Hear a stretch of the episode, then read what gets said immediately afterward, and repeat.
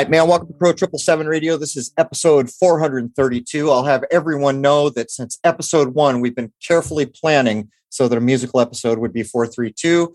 And I'm just lying. Anyhow, Jason Lingren is with me and Mark Devlin is with me.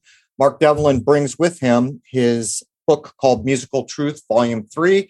Uh, those that may remember, Mark Devlin flew out from across the pond to be at the airing of Shoot the Moon in NYC. Uh, and he brought his books with him there. And I think a lot of them moved. They're very interesting. They're very well written. Welcome, Jason. And good morning. All right. Welcome, Mark. Hey, Crow. Jason, good to be with you again. All right. Do you still have an active account to log in at Crow Triple Seven Radio, Mark? Yes, I do. Okay. If you don't at any time, email Rose. And please, when this goes live, jump in and put the links down so people can find your stuff, your website, you, and your books. Sure. Perfect. So I think we've narrowed down that we wanted to jump in on a particular part of the book that you wrote. I think I got three books from you, if I'm not mistaken, when we were in NYC. Uh, I've had time to read through two of them. Of course, I've always got five books going on any given day. Where do you want to jump in here, Mark? Okay, so I put out volume three in my Musical Truth series a few months ago, and this concludes the trilogy. I don't really want to be writing Musical Truth books for the rest of my life. And the danger was that if I didn't cap it on this trilogy, then I'd be getting up to Musical Truth 72 or however many years I've got left in this physical realm. That's a horrifying thought, actually, being around be musical truth 72. Um, I do love the synchro mysticism of this being show 432, as in 432 hertz being the harmonic frequency. Uh, so that's a, a nice touch there. But with volume three, a large part of the book talks about the COVID agenda of the past two and a half years that we've all lived through. And I'm sure your listeners are as heartily sick of that whole narrative as I am. I've spoken about it every single day of my life for the past two and a half, getting on for three years. Um, I did feel it was important in this book to lay some of that information out there because I wanted this book to serve as a sort of wake up a normie guide. And I think it's a book that listeners, readers can give to friends and family members who might not yet have twigged that we've been living through the biggest psyop ever perpetrated on humanity these past two and a half years. And I like to think that in the chapters of this book that address this, I've included everything that somebody might need to be able to convince them that that is indeed what this whole thing has been. And if you can get to the end of this book and still believe that the government is telling you, you the truth about everything, and there's this scary V word that's been around, and that everyone has to take an arm spear as the only way out of this situation, then I honestly don't know what more I could tell you. So a large part of the book does stray away from musical territory because I just felt the responsibility, the duty to lay all that information out there. I knew that I had an audience, I had a readership, and I thought I could be of service in putting this information out to people who might not otherwise have access to it. So that job's been done. Then elsewhere in the book, I've got these big sections called sound bites, and these sort of punctuate the main chapters. These are focusing on the music industry, and it goes into all these different subject areas that I've covered in the previous two books, just to help reinforce the points. So I'm talking about lifetime actors, culture creation, social engineering agendas, and the way that A list musicians are used to push these things, and uh, mind control narratives that get pushed. The mind control of the artists themselves, evidence for this, the military family backgrounds of so many of these musicians, which we co- we've covered in previous shows. Where do they actually come from? Uh, is it left to random chance or accident as to which groups and which music makers become the most prominent and the most influential? And my contention is, of course, that it's not. They're all chosen for this role. And then you get to the very end of the book, once past all of that, and this, for me, is the most interesting chapter because I always end my books on what I consider to be positive, uplifting, inspiring notes. Obviously, a lot of the information is very heavy and dense, and it can be a bit doom laden. And I don't want to conclude on that note because it's distressing, it's unsettling to have to come to the realization that your favorite cultural heroes aren't who you thought they were it's a very difficult thing to deal with. It tends to destroy your nostalgic memories and attachment to these individuals. And, you know, th- there's empowerment in doing that, of course, because then you can move forward and you can reassess what's important to you in life and uh, your value systems. But I really wanted to end each book on a very positive, inspirational note. And so, what I'm discussing in this one is great spiritual truths that I feel have been encoded into many rock records through the decades. We can question why that is and why this information is there, albeit in very cryptic coded form. And I'm sure we'll get into that. But I think we can draw some positivity from the fact that some of this uh, very uplifting, uh, illuminating information has been staring us right in the face all this time. It's the same kind of truths that we get enco- encoded into Hollywood movies and TV shows and every kind of popular culture vehicle, actually. But it's right there in music. So I'll uh, pause here and see if you want to jump in. But that, in a nutshell, is what the final chapter of this book is all about. All right. Well, for the record, we're recording this on July 29th of 2022, and I am starting to see masks coming back around. Uh, episodes like this are so important because there's no damn law. There is no damn law. There is nothing that compels us to do this. And yet, my dentist is trying to tell me I've got to wear a mask. I've got friends in London telling me it's starting to pick up there. I've got friends all over the United States starring, they're, they're seeing the hint of the mask. This would change overnight if people said, no, thank you. It's that simple, really. But Mark, I'll, I'll ask the simple question um, What does it mean to live in the UK or America? What is culture in these places? And that's a rhetorical question. I will submit to you that where I grew up in this country, what culture is, is we watch some movies and we like some TV shows and unfortunately watch the news. Historically, culture was a thing where the previous generation handed forth important things to the following generation. Our, our generations, our modern generations break from this tradition. Now we watch TV and those are the examples that we follow. And I'm sure I'm queuing up Mark when I say it was never missed that when radio came online, when TV came online, when media and movies got so big, they knew what they had the whole time. It's called mass communication. And they hijacked what culture would be simply by showing bad examples. But let's jump in, Mark. I mean, do you want me to grab a band at random or do you want to go in surgical here? Well, we could pick any band that's been successful over the course of the past 60 years and show evidence that they were completely manipulated into their level of success and influence and fame. Let's do it. I'll do it. Who do you think is the earliest one that really demonstrates this example? I always start in the mid 1950s with Bill Haley and the Comets, or Bill Haley and his Comets. I was corrected on this on a previous show. This seems to be a Mandela effect, just to use that term, where I always remember that group as Bill Haley and the Comets. But everywhere you look now, you'll find out it's and his Comets.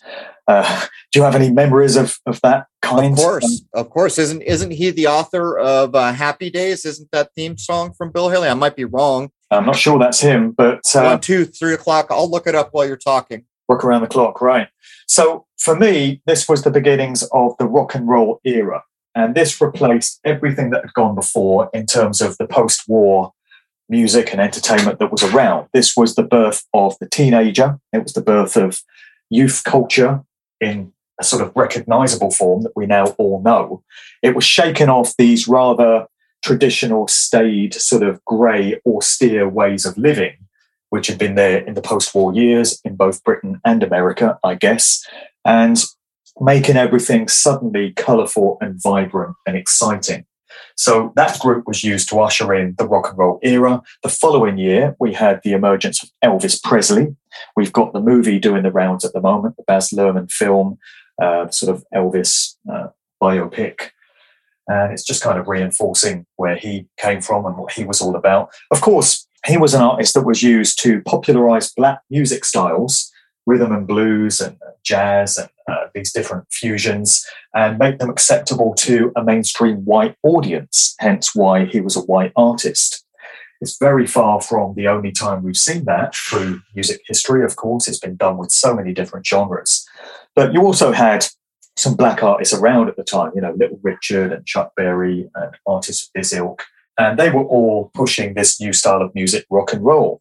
And it was all kinds of cultural changes that were happening. You had some influential movies around that time, The Blackboard Jungle, There was the James Dean trilogy, uh, Rebel Without Cause, and uh, the others that followed. And there was the movie version of Rock Around the Clock as well. So anyone that was around in those times must have wondered what the hell was going on because life was suddenly very different to what had gone before.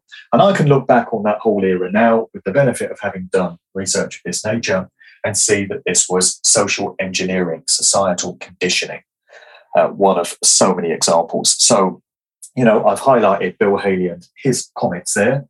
Uh, there's lots to say about Elvis Presley, and we can take it forward, you know, in any number of directions. In the 60s, you obviously had a number of influential groups, the Beatles, the Rolling Stones being the obvious ones, who were presented as rivals, but they were anything but. What you had going on there was a dialectic because both these groups were controlled by the same forces. So it didn't really matter which one you gravitated towards. The agenda was getting pushed and the mind control was getting done either way. And unfortunately, this is the case with every major act over the past several decades. Whether it's Pink Floyd, whether it's David Bowie, whether it's Led Zeppelin, whether it's Queen, uh, you know, going into the 80s, Duran Duran, Spandau Ballet, Human League, Gary Numan, any kind of act you might want to name but Mark, this band I love must be exempt from what you're saying. this is what people say. You know, people will accept that this dynamic is in place, but that their band somehow slipped through the cracks. Their band remained untarnished. Right, right. And unfortunately, you are able to make a blanket statement here, as far as I'm concerned, in that if they're influential, if everyone's heard of them, if they had a career spanning several years, if they had successful uh, large selling albums, they were chosen for the role and they were doing the bidding of the control system that put it there. So let, let me jump in. First of all, I did slightly miss the mark. The Happy Days theme song was an updated take on Rock Around the Clock by Bill Haley and his Comets. But let me jump in in a place where I'm pretty sure you'll give us some traction. Uh, in the 80s, there was a band at the time that I thought, boy, this is such an underrated band. They are so great. And that would have been Supertramp. And I'm sure you've done way more work than I have. But when I began to look at the album Breakfast in America, is when my entire view of the music that I grew up loving changed. Uh, from where it was recorded in the old Masonic halls to how the band came to be, uh, all of it, all of it, all of it. And in my mind, Supertramp is a band, and hence the album Breakfast in America with its album cover artwork is almost hand in glove with a movie like, say, Back to the Future, which are totally in existence to pre-echo what's to happen in 9-11 some 22 odd years later i think it's the master builder number for the album i've cited. Do you want to pick up on supertramp well exactly. The first thing i think of when i hear that group's name mentioned is their album breakfast in america uh, just due to how it stands as an absolute example of predictive programming pertaining to 9-11 as you've outlined there. And it goes even further than i thought. I mean the main sleeve itself gives depictions of so many aspects of that fateful day. You get the view from an aeroplane window coming in over the Manhattan skyline, made to look like a breakfast platter. And you've got the Twin Towers right there. You've got uh, a waitress taking the place of the Statue of Liberty, holding up orange juice. Yep, her name is Libby. Okay. Uh, orange being a Masonic number, and it relates to the number 33, I'm told. Uh, and this is at breakfast time. And when did the events of 9 11 go off in New York? Right about breakfast time. So, as if that's not enough, it's also been brought to my attention that if you open up that sleeve inside the gatefold, you've got further depictions of, of what happened on 9 11 in the form of an aeroplane, which is seen to fly across the top of the uh, gatefold sleeve, leaving a trail in its wake. And then you've even got a lyrics insert sleeve, which takes things further where you've got the aeroplane sort of disappearing into the Statue of Liberty. And so you can write off one or two of these things as coincidence, as people do. But when you have so many examples staring you right there in the face, it becomes undeniable. There's two guys responsible for that artwork. Uh, I forget their names right now, but I mentioned them in the book. And I would have some very serious questions uh, for them should I ever get the chance there's a thing we should add here, Mark. If you take the album artwork, hold it up in front of you in front of a mirror, it actually says 9 11 in the header. I forget whether it's the band's name. Just pick up the album, look at it in a mirror, and you'll see 9 11 is actually written out in reverse the way they did their font creation. That's right. And the follow up album was titled Crime of the Century. Go figure. there it is. That one. Yep. It's bad enough to get kicked in the nuts, but to get kicked in the nuts twice by the same band, come on. While you're rolling around on the floor in agony, yeah, get right. Now, there's an important uh, aspect to all of this that a lot of people probably overlook, and it doesn't matter whether we're talking about the 1950s or 2022, and that's the record labels. What goes out to the masses is determined by whatever record label the uh, particular artist, band, or whatever it, it happens to be on. That's right. Yeah. Record labels have a lot to answer for. You know, one thing that's really interesting for me at the moment is the resurgence of the career of Kate Bush, right? Off the back of that song Running Up That Hill, which has been featured to major impactive effect in the Netflix TV series Stranger Things. So it's got a very key role in that show. For anyone that has not seen it, I've watched Stranger Things, and um, I don't really watch TV shows, but I got into this, and it's an amazing show. Uh, there's so much programming there, obviously, but there's so much allegory and metaphor as well. It's really fascinating. The guys that created it, the Duffer Brothers, clearly know a thing or two about a thing or two. But in the narrative, you've got uh, spoiler alert for anyone that's not seen the show, but you've got these entities basically that are bleeding through from this alternate dimension into the 1980s, which is when the story is set. And you've got this one particular entity named Vecna, and he sort of preys on these victims that have these uh, troubled lives, these young people. And this one key character that he's going after is only saved from being dragged into this kind of hell world uh, and losing her life through putting on her headphones on her Sony Walkman, nice 80s throwback, and listening to her favorite song, which helps to calm her and ground her. And this just happens to be Running Up That Hill by Kate Bush. And so the song is featured multiple times in the show. And it's being portrayed as this wonderful piece of music that literally saves lives. And it's actually resulted in a resurgence of the career of Kate Bush. So you've got a whole new generation of young people that had never heard of her before that are suddenly seeking out her old music. And I do wonder why it was her over and above all the other artists that were present in the 1980s who was chosen to have her music featured. I do have an extended section on Kate Bush in the book, and I've done quite a few presentations this year where I've gone into occult aspects of her. So there's no shortage of material there. Uh, her output is absolutely replete with occult symbolism and uh, mystery school teachings, Freemasonic stuff, sort of Egyptian symbolism, witchcraft symbolism. And I suspect that she came from a family where uh, mind control was not far from the surface, trauma based mind control. And she does exhibit many of the traits of someone that's been through that process dissociative multiple personalities. And the last name, Mark, the last names are going to pre echo some presidents we're going to have. And since I've interrupted, I'll just point out Breakfast in America wins the Grammy Awards in 1980, defeating Talking Heads and Led Zeppelin for the best, wait for it, record package. In other words, they won the Grammy Award for that album that's making fun of what will happen in 22 years at 9 11. Anyhow, sorry for the interruption. Right, right. And it only becomes apparent 22 years later right. that that was the role that album served. You know, for those two decades, it was thought of as just another piece of music in Supertramp's output. And then it's only when vigilant researchers go in on all the symbolism surrounding 9 11 that they're like, holy crap, look at what's contained in this album. And there are so many examples of 9 11 predictive programming. Uh, I've identified over 400 in movies, TV shows, cartoons like The Simpsons, you know, advertisements, magazine covers, all this kind of thing. So you come to realize that entertainment generally, whether it's music, whether it's movies, whether it's TV shows, is there to push agendas, to do mind control spells, to get into the subliminal minds of the general public. And if it's not doing that, if it's not predictive programming or similar dynamics, then it's putting out allegories and metaphors, and it's actually conveying occult, arcane, spiritual, metaphysical teachings within the narratives of these stories or these songs. And it's only now that so many of us are able to decode what's been sitting there for so many years or decades. So it's actually a fascinating time to be doing this work. We're quite privileged in terms of now being able to decipher all this stuff because generations before us have been subject to the hypnosis and the mind control, but they've not been able to make sense of what's actually being conveyed through their conscious minds.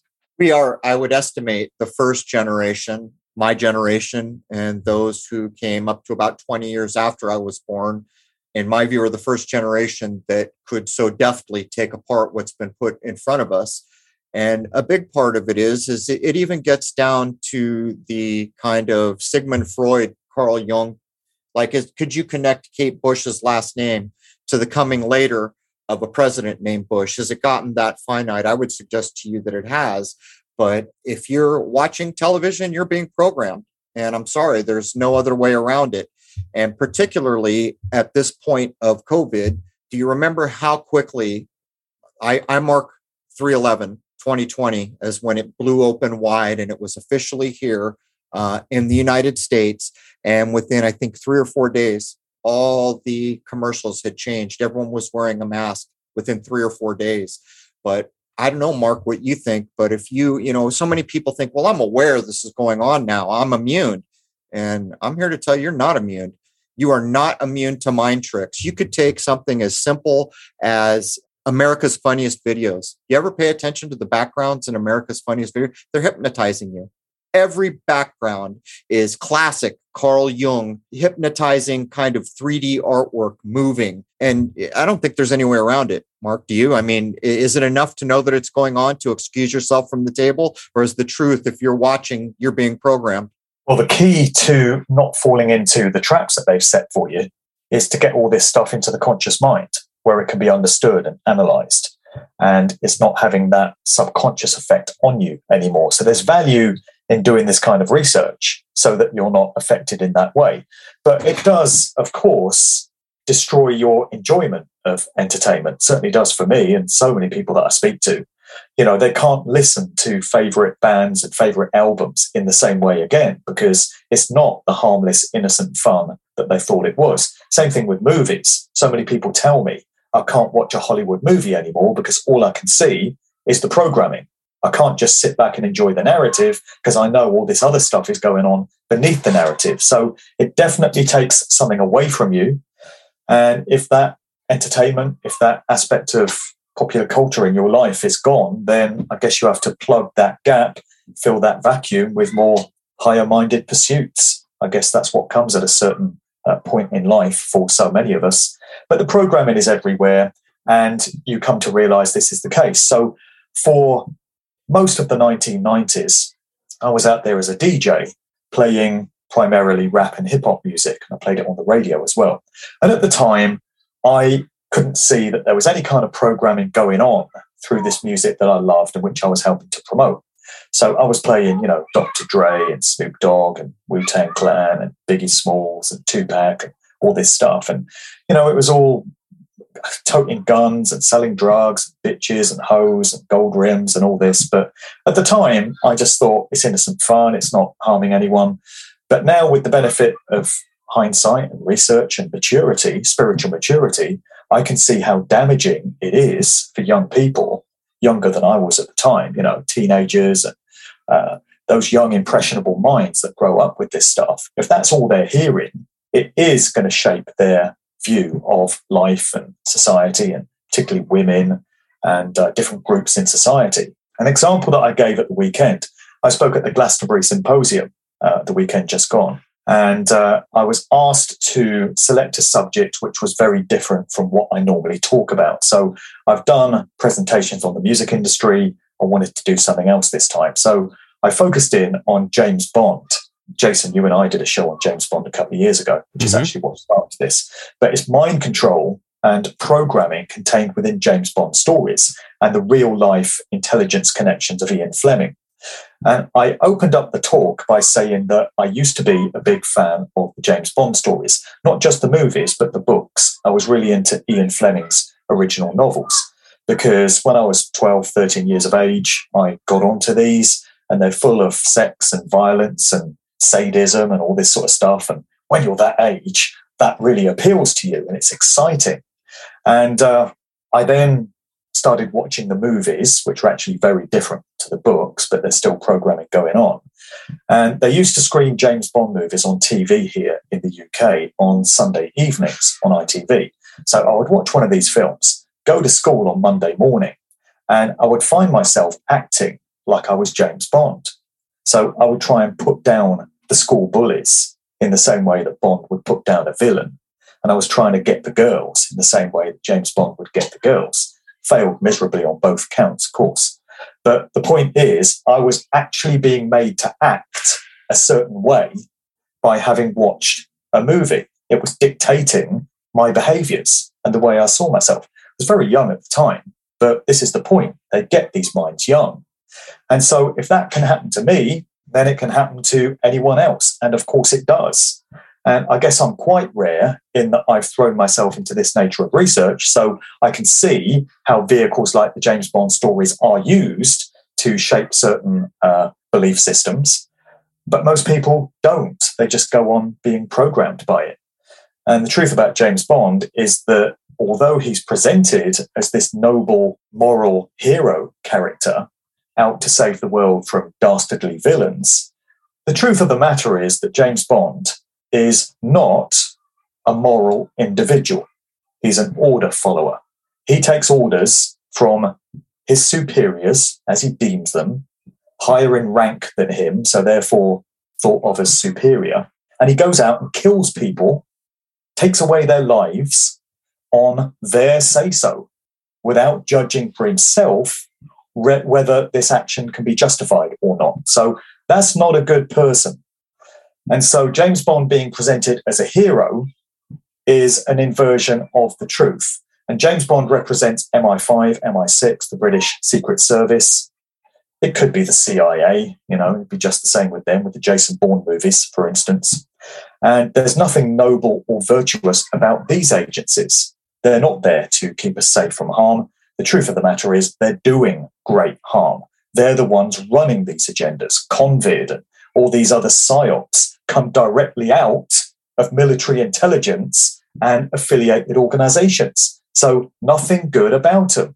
So whereas we're entrained to think of these organizations, these institutions as on our side and there to protect us, uh, the opposite is actually the case.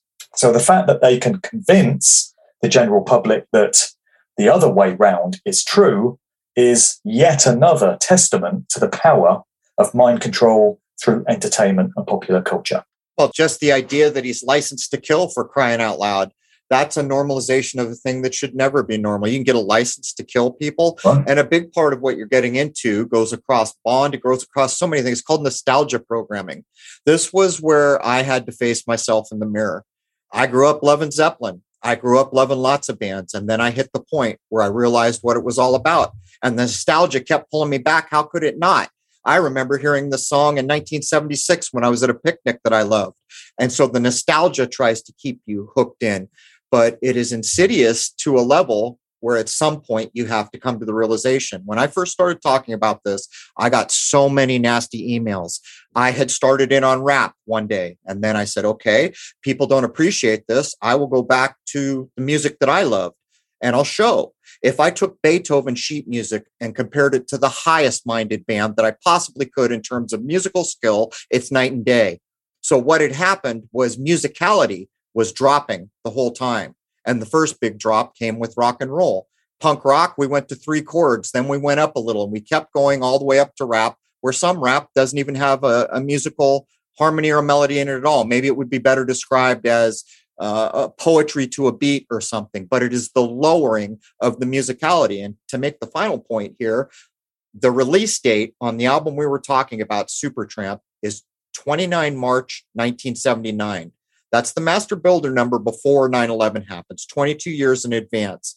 So the other thing is 2 and 9 is 11. So it's 11 March. So not only is echoing 9 11, it's echoing 3 11 when COVID starts. And so, how do we give these things a pass? And I know I went in a couple different directions, but I think the nostalgia hook alone, Mark, is as damaging as any part of this because we fondly remember these things from when we were young. Now, the nostalgia thing is so powerful that I think that that is what's making the TV show Stranger Things as popular as it is. Right. Well, I've reached the point now where my record collection, which I've got sitting out in the garage, I've got a few thousand vinyl records. I bought my first record when I was five, which was Queen's Bohemian Rhapsody on seven inch. And uh, from that point on, I just bought a whole load of pop music going forward to my teenage years. And then I got into sort of black dance music. So I was buying early house music records and hip hop and soul and funk. So I've got a lot of records and they've always meant so much to me. I've proudly presided over this collection. But during the first year of COVID 2020, I hit a bit of a financial brick wall where the driving job that I'd been doing up to that point dried up because I was driving people to airports. And of course, nobody was traveling anymore. So that job went. And I was like, oh shit, what do I do for income now? And so, in a panicked state, the first thing I could think of was selling a whole load of my vinyl albums from the 90s. And this was primarily rap and hip hop stuff. So I sold all these records on eBay, uh, got some pretty good prices for them, but I didn't really want to get rid of them because of the nostalgic attachment. And I was like, well, got a bit of money now, but uh, I'm going to miss those albums. So we fast forward about two and a half years to summer 2022. And I can honestly say that none of those hunks of vinyl out there mean anything to me anymore. I could sell the whole lot tomorrow and I wouldn't really miss it because although there's nostalgic attachment, I recognize that the only reason I liked a lot of this music is because I was instructed or conditioned to like it by societal influences. And also, a lot of these records hold some very happy memories for me. And I can recall, you know, some very happy times in my life. And I don't particularly want to be reminded of those anymore because of the contrast between them and what life now is. So I'd rather just cut off all kind of nostalgic attachment that I've got to anything and not look back anymore and only look forward. Just keep focused in that one direction. So that's where I'm at. I know a lot of people might disagree and they might say, oh, I never want to get rid of my album collection. It just, you know, it's too many memories attached. And if that works for them, then it's all good. But I never thought I would reach a point where I would say that my record collection just means nothing to me There's no other way, Mark. I don't know how eventually when you do what you called spiritually growing up, there's no other way. The problem is, is you love this thing. And one day you open up the bag and you realize that thing is a black mamba and you give it a pass because you loved this evil thing that you have in the bag and it reminds you of your first girlfriend and your first car and all these things but you can't unknow what you know about it now. I had to go through a period of mourning. Well what am i going to do now? All the music was such a big part of my life. I was in a, a punk band when i was a kid.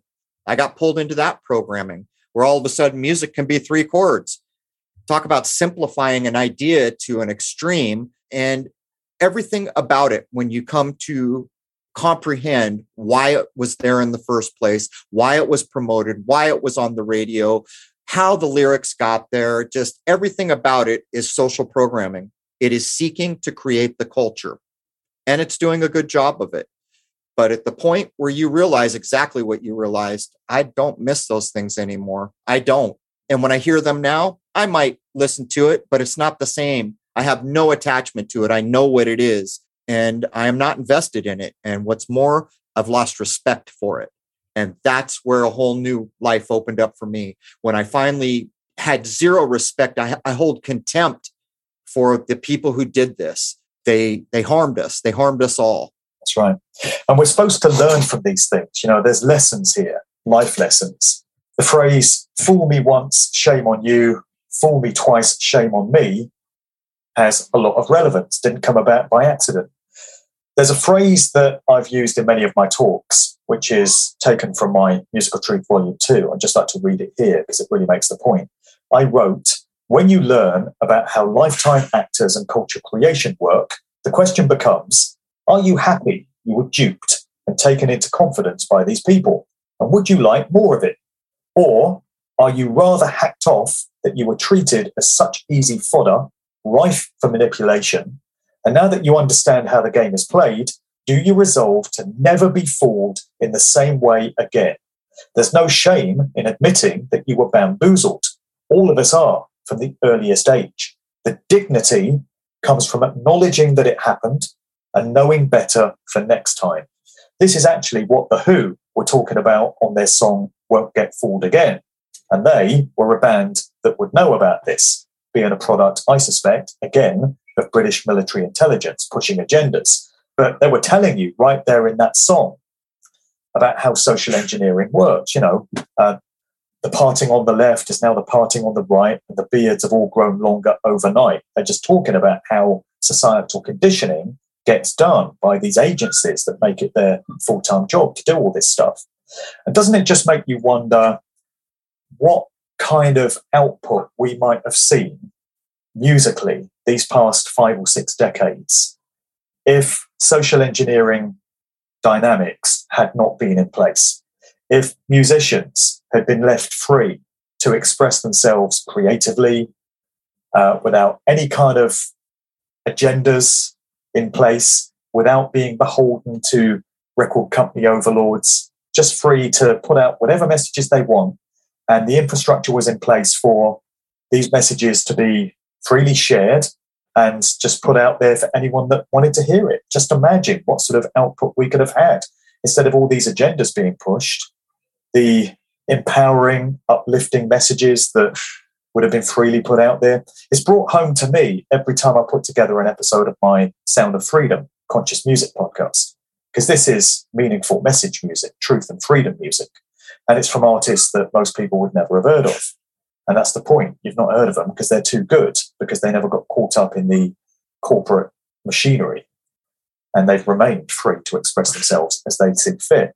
And the level of music, the quality of music out there at this level is just amazing. Uh, and if this stuff, I've said many times, was broadcast on the radio all over the world, it could literally change cultural attitudes and uh, you know society overnight. It's that powerful. And that's why you don't hear this stuff on the radio. That's why you don't see it on video rotation. That's why you don't hear it in shops and clubs because it's too damn good. There it is. I mean, I'll quote Pete Townshend, I think. It's an eminence front, it's a put on. How is it that we listen to the lyrics of songs like that and we don't catch on?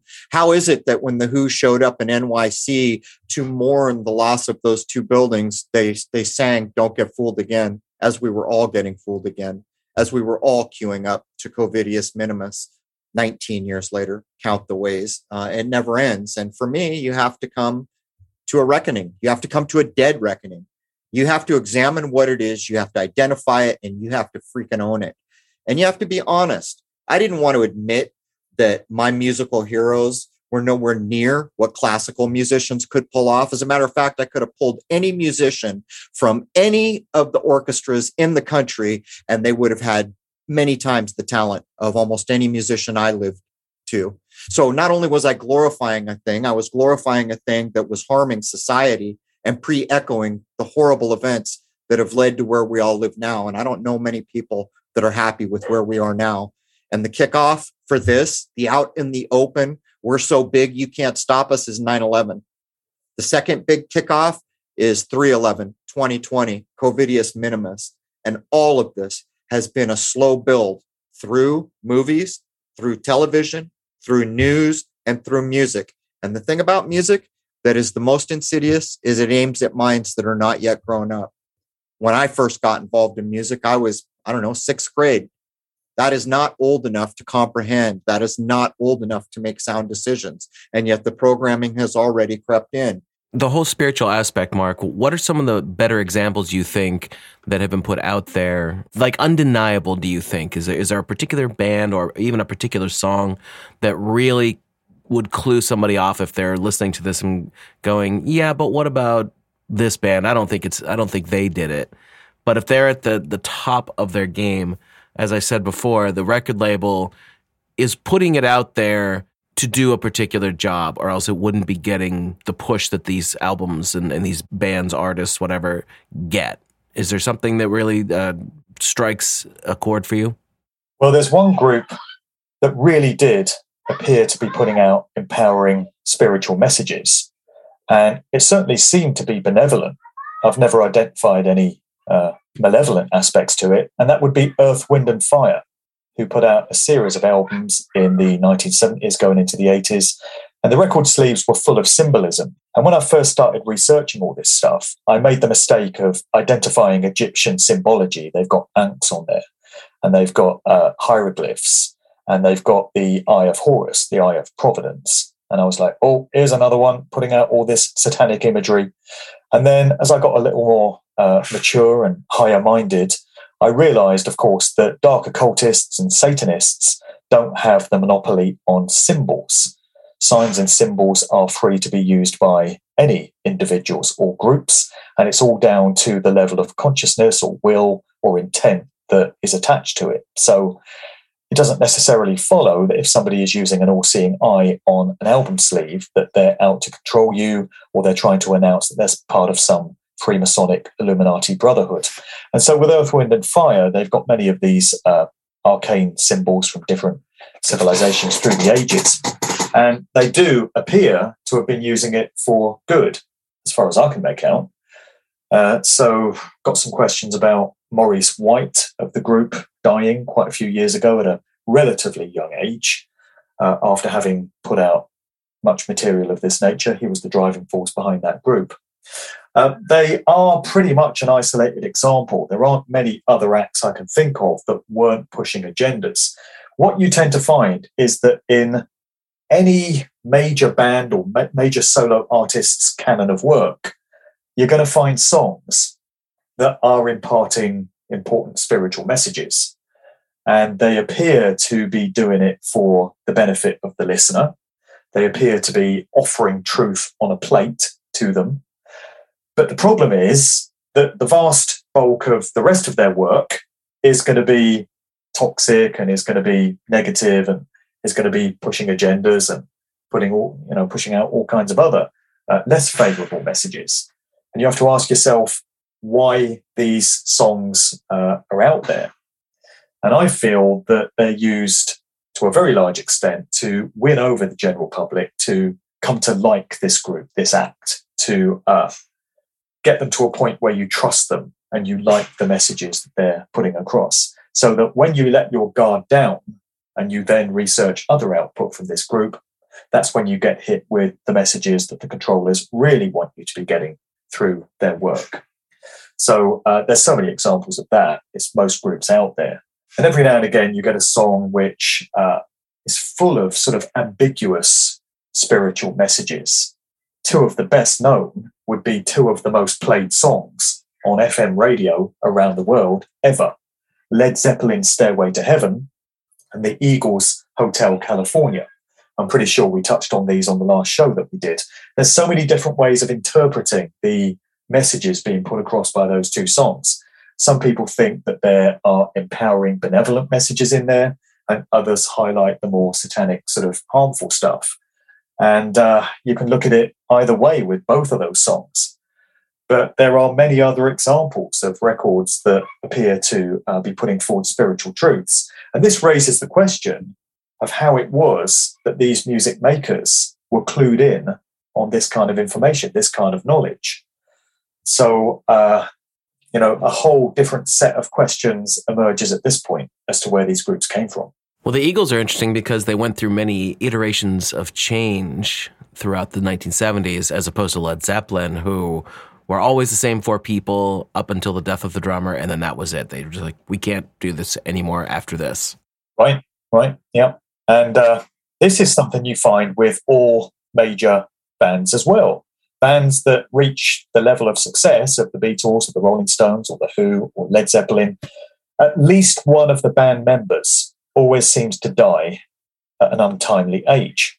You know, there are very few, if any, exceptions to this. Think of the Beatles, you know, Stuart Sutcliffe, and if you accept that the real Paul McCartney died in 1966, there's another one. Rolling Stones, Brian Jones dies at 27, you know, The Who, Keith Moon dies age 32.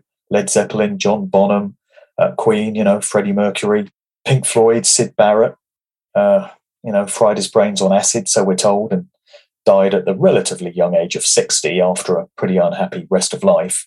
And with all these groups, you know, there's at least one of the members that checks out early. So uh, that has to raise a few eyebrows, surely. I don't see how it couldn't. I mean, come on. Like all yeah. these people, well, but we're definitely talking about a time when people were doing things that were uh, drugs are drugs and drinking and all that. It's just not good for you. But uh, the 60s, especially, really kind of push this concept of excess.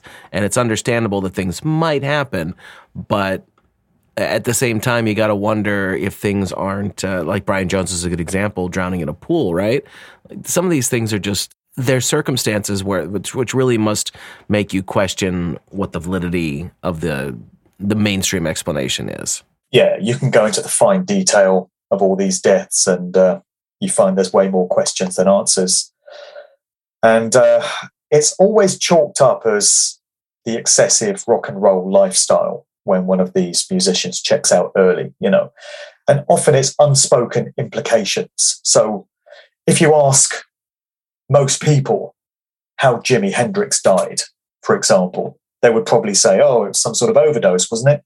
They won't recall the precise detail. They'll just remember hearing something about, oh, Jimi Hendrix was a druggie, and, and so it was an overdose. Same thing with Janis Joplin. Whereas when you get into the research, it seems that Jimi Hendrix was murdered by his manager or on the uh, command of his manager. It was a couple of heavies from the Newcastle underworld that came down to do the job, by all accounts. And it was Michael Jeffery, who was uh, Hendrix's manager and was also in the employ of the British military intelligence services. Here we go again. He was an MI6 agent. And he didn't last too long after that event himself. Michael Jeffery died in a plane crash in 1974. So along uh, with him went all his memories and uh, potential accounts of what really went on uh, on that day in 1970. Nothing suspicious there at all, right? yeah, exactly. But this is the thing, you know, with so many artists, ask someone how Whitney Houston died, and they'll say, "Oh, wasn't it some sort of overdose?" You know, these these artists they all uh, do drugs, don't they? And it's just uh, part of the rock and roll lifestyle. And uh, when you get into uh, studying many of these cases, you realize that foul play is everywhere. And uh, it probably wasn't the case that they simply overdosed on drugs. This was used as the excuse to offer to the general public as an explanation to why they're no longer around. What usually happens is they fall foul of the industry machine in some way and they have to be gotten rid of because they've become a liability, a loose cannon. And uh, this is the way they get away with it. You wouldn't get away with it if you wanted to kill a whole bunch of plumbers or uh, plasterers. You couldn't get away with it by saying, "Oh yeah, they just all took overdoses." You know, they just did drugs at home, and, and that's how they all died. Uh, people would say, "Well, why are so many plasterers dying? What's going on?" But nobody seems to ask, "Why are so many rock stars dying?" They just chalk it up as, "Oh well, it's the industry and it's the territory that goes with it." Well, there's the easy excuse, of course, that uh, everybody who gets to that level wants to party. But uh, before we get to the top of the hour here, which we're, we're just about there, I'm kind of curious about Elvis, since that's a, a, big topic for a lot of folks right now with with the current uh, movie that's out there. He didn't write any of his own music, so is there anything interesting about him we could throw out there for people to consider? In the research that I put together for Musical Truth Volume One, it became clear that Elvis was in the employ himself of various intelligence services. And he seemed to work with the police departments of various cities and also with the Drug Enforcement Agency, of all things. And so when the world was told that he checked out on the 16th of August 1977 at the age of 42, uh, I'm not buying it because it seems to me as if that was an engineered early exit from the scene and he was probably inducted into some sort of witness protection program through the CIA uh, and given a new identity and allowed to live out his final years outside of the public spotlight. Then they'll make jokes on all the, you know, if someone spots Elvis all over the world, they start making jokes about that. Yeah, well, there was the Kirsty MacColl song in the late 70s. There's a guy who works down the chip shop, swears he's Elvis, which uh, ties into this whole dynamic a lot of people think Elvis Presley became Pastor Bob Joyce. And I actually think there's a lot of plausibility to that suggestion. If people want to look up Pastor Bob Joyce's videos on YouTube, you'll see uh, an elderly fella with white hair and a white beard. And his thing is that he's uh, a church pastor and he likes to sing Elvis Presley songs in church services. And he sounds just like him, moves just like him, and with a little bit of imagination, if you look at his facial features, could well be Elvis Presley in a state of advanced years.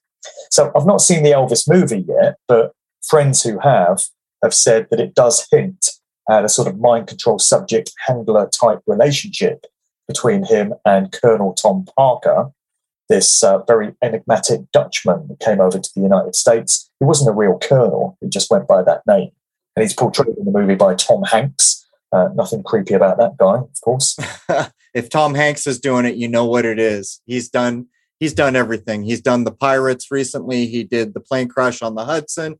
If Tom Hanks is doing it, it's programming. And not only that, he donated his blood so they could make a Covidius minimus vaccine. It just never ends. Well, there you go. I, I mean, I think we should. The truth of it is, is that entertainment is foul to the poor, and it does not matter whether you're looking at the evening news, whether you're looking at movies, whether you're looking at indie movies, because indie movies that are supposedly independently made that make any prominence have been given the green light to be prominent. This is all controlled. People who speak on the air to hundreds of millions of minds, they are monitored. If they said the wrong things, they wouldn't be there. It is all about the programming at this point, and there's really no way around it. And that's where people have a tough time because the band they love, which I made the joke earlier, is clearly not involved in any of this. That's right. And so the only key to emerging out of this whole scenario with any sort of dignity intact, to go back to that extract from the book that I read earlier, is to get streetwise and get clued up on all this stuff. You know, comprehend the methods and the tactics that are used and resolve to never be fooled by it in the same way again. You might have to turn your back on entertainment entirely. I only really look at movies and TV shows now for research purposes. I've been looking at Stranger Things recently, and it's a great show, but I'm researching all the time. I'm spotting what's there beneath the surface, and I don't watch any other TV. I've had to let it all go. And people might find they have to do that if they don't want to fall into these traps and be mind controlled in this way. You just have to find other things to do with your time and with your mind. Or feed the beast. I mean, Jason and I, Jason, it was one of the earliest shows you and I did together where we had demonstrated that the gaming industrial complex was making many times what all movies, all music, what was it? It was basically all media put together had been trumped early in the 90s or midway through the 90s. Maybe it was late in the 90s. I don't remember by the gaming. And so, what does that tell you about gaming? Jason took the time, a, a person he knew pointed out that, well, there was zombies being killed in a game for children, which I don't know why children are allowed to play a game like that. That was pigs being slaughtered was the soundtrack. So it comes down to do you want to feed the beast? Do you want to give money to this thing that's been out of control for more than longer than I've been alive, creating so called culture, programming minds, making fun of us because they knew 9 11 was going to happen decades before we did, because they had already planned for Covidius minimus? Do you want to take a hand in paying money into that? I would ask. Well, what's incredible to me is how few of those that emerge from these industries seem to have any kind of a conscience that bothers them and keeps them awake at night and causes them to want to speak out. You get the odd one every now and again that seems to buck the trend. I think Prince was trying to put out some messages. I think Michael Jackson was trying to put out some messages. We know the way the way it ended for both of them.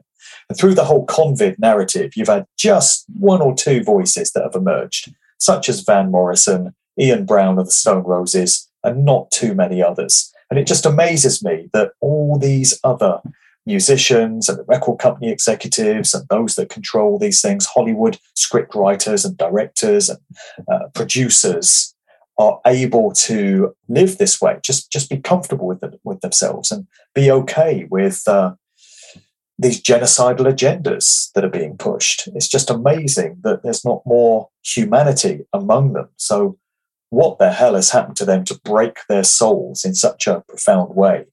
Uh, we can only imagine. But uh, what happened to humanity? What happened to compassion? What happened to the human conscience? Where is it in these industries? There's a couple things I would mention. Uh, you know, even the problem with Prince is, I think it was Rick and Morty pre-echoed the death of Prince uh, in the way it was going to happen. In an early episode, there were a few things. The entirety of the album Purple Rain, if you take that apart, uh, can be linked back to all kinds of things. I've, when I first started to look at it, I realized the first time the public was indoctrinated with the words "Purple Rain" was an America song, uh, some forty some years before Prince, um, and that whole verse is about the coming of Prince and the death of Prince. And when the man who wrote those lyrics, 40 some, 47 maybe years before Prince. They asked, Why did you say Purple Rain? He said, I can't tell you. So you wrote the words and you can't tell us. But that brings us up to another thing that Jason and I covered when we did our Tavistock episodes. Jason, you, you may remember better than I do, but what we found I had been reading some Daniel Estulin work, and I launched off Estulin's work and some of the things he said, particularly with regard to world population, so that I would go my own way and try to find non standard ways to determine whether these things were true. And what we found was that what they describe as some 30 some year old geeks write a script in Hollywood. Then it gets it gets approved at some point and it's going to production. It's all ready to go. And the last step between we have a script and we're about to film a dude from Tavistock or who has tr- been trained by Tavistock inserts the programming that he wants into the script right before it goes to shooting. And we found this supposedly across the boards. And since we don't sit in Hollywood and since we don't really take part in this, we have to take it on faith at some level that the research is logical and correct. But I'm not the only one who's done it. Estulin did it long before I did it. There are some others who did it long before I did it. And it gets to the point where the research had let me know that any major corporation, the people in that corporation have been trained by Tavistock in what they call corporate training centers. And on and on it goes. And your question is a valid one. Where is humanity? Where is decency? Where is common sense? It's been programmed out of us temporarily here, I would submit.